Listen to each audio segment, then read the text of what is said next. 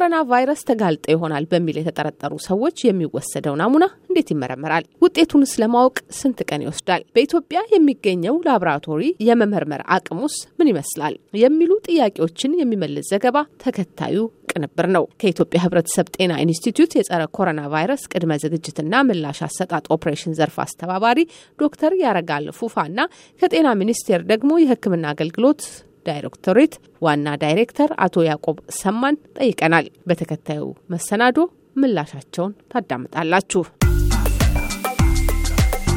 በኢትዮጵያ ለኮሮና ቫይረስ ተጋልጠዋል በሚል ከተጠረጠሩ ሰዎች የሚወሰደው ናሙና ምርመራ ስለሚደረግበት ሁኔታ በጤና ሚኒስቴር የሕክምና አገልግሎት ዳይሬክቶሬት ዋና ዳይሬክተር አቶ ያዕቆብ ሰማን ሲናገሩ በኢትዮጵያ ሕብረተሰብ ጤና ኢንስቲትዩት ስር የጤና ሚኒስቴር ላብራቶሪ እንዳለ ያብራራሉ።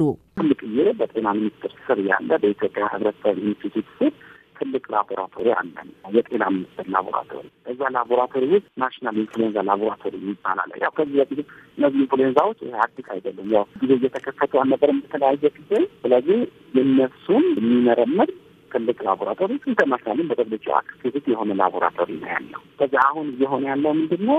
ታካሚ ለምሳሌ የተገኘው ኤርፖርት ላይ ከሆነ isolation center ይሄድና ከዛ ከ isolation center sample ተወስዶ sample carry የሚደረግበት procedure አለው። stand by አምቡላንሶች አሉት። sample ብቻ የሚወስዱ ካለ በስተኛ ማነው ታካሚ ወይም ደግሞ ተጠርጣሪ ከነበረበት ቦታ sample ይዘው ወደ reference laboratory ይመጣሉ። በህብረተሰብ ጤና ኢንስቲትዩት የጸረ ኮሮና ቫይረስ ቅድመ ዝግጅትና ምላሽ አሰጣጥ ኦፕሬሽን ዘርፍ አስተባባሪ ዶክተር ያረጋል ፉፋ በበኩላቸው የመጀመሪያው ሰሞን የተወሰዱ ናሙናዎች ደቡብ አፍሪካ ተልከው እንደተመረመሩ አስታውሰው አሁን ግን ሙሉ በሙሉ በዚህ ላቦራቶሪ ምርመራ እየተደረገበት እንደሚገኝ ተናግረዋል።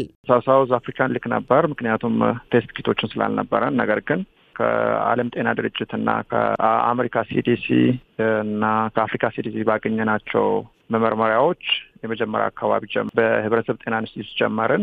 በአሁኑ ሰዓት የማረጋገጥ ስራዎችን እንሰራለን።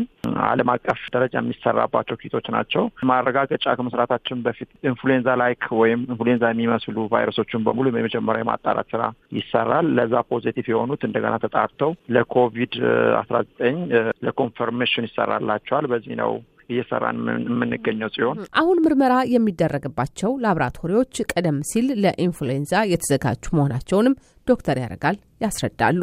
ከዚህም በፊት ከተለያዩ አካላት ጋር በመሆን ለኢንፍሉዌንዛ እና ለ SARI sentinel site ኦች ነበሩን በሀገር አቀፍ ደረጃ በተለያዩ ጤና facility ውስጥ እና እዛ ላይ የሚሰሩ ልምድ ያላቸው ላቦራቶሪ ባለሙያዎች አሉ ነው ከመጀመሪያው ለእነዚህ አይነት ቫይረሶች ናሙና መውሰድ የሚችሉ ለምሳሌ አዲስ አበባ ውስጥ በስቶች ጤና አምስት ሆስፒታሎች ላይ ከማዕከላዊ ከሆነው ከላቦራቶሪ center ውጪ በየክልሉም አሉ። በክልሉም ደግሞ regional laboratory የሚባሉ ለ reference lab የምንጠቀማቸው ትልልቅ የ viral viral laboratory ላይ ላይ ለምሳሌ measles ላይ ሌሎችም ላይ መስራት የሚችሉ center ኦች አሉን። ስለዚህ እነሱን ያው የተወሰኑ ሰዎች ወደ ውጭ ሀገር ወደ ሴኔጋል ሄደው ሰልጥነው መጥተው የአሰልጣኞች ስልጠና ከተሰጣቸው በኋላ በእነሱ በኩል ነው የሚወሰደው። ስለዚህ ናሙናውን አወሳሰዱ ማንኛውም even አይደለም lab ባለሙያ ሌሎቹ ጤና ባለሙያዎች፣ ሐኪሞች፣ ነርሶችን መውሰድ በሚችሉበት ደረጃ መውሰድ ይቻላል። ከጉሮሮ ነው የሚወሰደው። እንዳልኩሽ false negativity ን ለማሳነስ ሲባል የመጀመሪያው ዙር ለ influenza like እና ለእነዚህ ኮቪድ ቤተሰብ ለሆኑት የማጣራት ስራ ይሰራና ለዛ positive የሆነ ሰው ነው ለኮቪድ ምርመራ የሚደረገው። ለኮሮና ቫይረስ ተጋልጠው ሊሆን ይችላል በሚል የተጠረጠረው ግለሰብ ከጉሮሮ ላይ የሚወሰደው ናሙና ውጤት አሁን ባለ ሁኔታ በአጭር ሰዓታት እንደሚጠናቀቅ ዶክተር ያረጋል ጨምረው ይናገራሉ። ውጤቱ ከአራት ሰዓት እስከ አንድ ቀን ይፈጃል። የናሙና ብዛትና ሌሎችንም process ኦችን ለማድረግ እስከ አንድ ቀን ይፈጃል በእኛ እንጂ normally ከአራት እስከ አንድ ቀን መሀል ማለቅ የሚችል ነው። የጤና ሚኒስትሩ አቶ ያዕቆብ በበኩላቸው የምርመራ ውጤቱ ስለሚገለጽበት ሁኔታ ያስረዳሉ። ተመርምሮ ውጤቱ በትክክለኛ ሰንሰለት ማለት ነው። ውጤቱ ኢትዮጵያ ለ development center ስላላት incident officer አላት።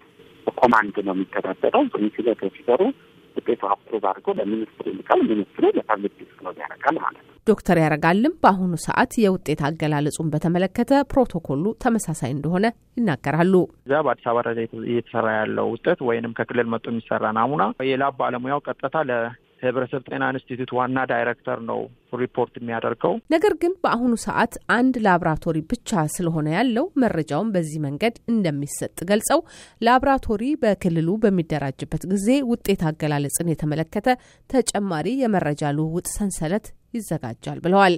በአሁኑ ሰዓት ከክልል ስለሚመጡ ናሙናዎች ዶክተር ያረጋል ሲያስረዱ የራሱ የሆነ የ transportation system አለው። ማለትም triple package ባል አለ። በዛ ተደርጎ ናሙና የሚንቀሳቀስበት ሂደት አለው። በዛ ተደርጎ ከክልሎች ከዚህም በፊት ከአማራ፣ ከትግራይ፣ ከኦሮሚያ ዛሬ ደግሞ even ከሶማሊያ ክልል ናሙና የሚወስዱ ባለሙያዎች ሂደዋል። ስለዚህ ከዛ መጥተው ተሰርቶ ውጤቶች ተልከዋል። ነገር ግን አሁን በአሁን ባለንበት ሰዓት ላይ ወደ ክልሎች ማስፋፋት ስላለብን በሂደት ላይ ያለ process ነው። እሱ ተሰራበት ይገኛል። ዶክተር ያረጋል አያይዘው አሁን ባለው ሁኔታ ምርመራውን ለማድረግ የሚያስችሉትን የመመርመሪያ መሳሪያዎች እጥረትም እንደሌለባቸው ችግርም እንዳልገጠማቸው ይናገራሉ። አሁን ባለው ሁኔታ ያው ይህን ያህል የ kit እጥረት የለም። ምክንያቱም ቅድም mention ያረኳቸው አካላትም ድጋፍ እያደረጉልን ነው። ከዛ ውጭም በቻይና አምባሲ በኩልም ያገኘነው የ kit ድጋፍ አለ። በአሁኑ ሰዓት ደግሞ ያው እንደምታውቂው ጠቅላይ ሚኒስትሩ ከጃክ ማ ጋር ካወራ በኋላ በኢትዮጵያ በኩል ለሁሉም አፍሪካ ሀገር የሚከፋፈል የላቦራቶሪ ኪት አለ። እዛ ውስጥ የእኛም ድርሻ አለ። ስለዚህ በአሁኑ ሰዓት ይህን ያህል በእጥረት ደረጃ የሚነሳ የላቦራቶሪ ኪት የለም። ከአዲስ አበባ ውጭ ባሉ ክልሎችም በተመረጡ ቦታዎች ምርመራ የሚደረግባቸው ማዕከላትን ለማዘጋጀት በሂደት ላይ መሆናቸውን ዶክተር ያረጋል ጨምረው ተናግረዋል። ውጤቶች ተልከዋል። ነገር ግን አሁን በአሁን ባለንበት ሰዓት ላይ ወደ ክልሎች ማስፋፋት ስላለብን በሂደት ላይ ያለ process ነው። እሱ ተሰራበት ይገኛል። ለ reference ላቦራቶሪዎች አሉን የክልሎቹ በክልል ከተሞች። ስለዚህ እነሱ ላይ የዚህ ምርመራ ማድረግ በሚችሉበት ሰዓት አቅም በማጎልበት እዛው ማድረግ በሚችሉበት ሁኔታ ላይ የማስፋፋት ስራዎች ተጀምረዋል። አላለቁም፣ ገና ሂደት ላይ ነው ያሉት። አድማጮች፣ ከኮሮና ቫይረስ ጋር በተያያዘ ባለሙያዎችን ጠይቀን እያሰናዳን ያለነው ዘገባ በነገው ምሽትም ይቀጥላል። በትላንትናው ምሽት ለቫይረሱ ተጋልጠው ሊሆን ይችላል በሚል የተጠረጠሩ ሰዎች የሚቀመጡበትን ነጣጥሎ ማቆያ ማዕከላትን በተመለከተ ዘገባ አሰምተናችሁ እንደነበር ይታወሳል። በነገው ምሽት ደግሞ የአፍና አፍንጫ ማስክ አጠቃቀምን በተመለከተ ባለሙያ አነጋግረን ያጠናቀርነውን ዘገባ ይዤ እመለሳለሁ። ለአሜሪካ ድምጽ ጽዮን ግርማ ዋሽንግተን ዲሲ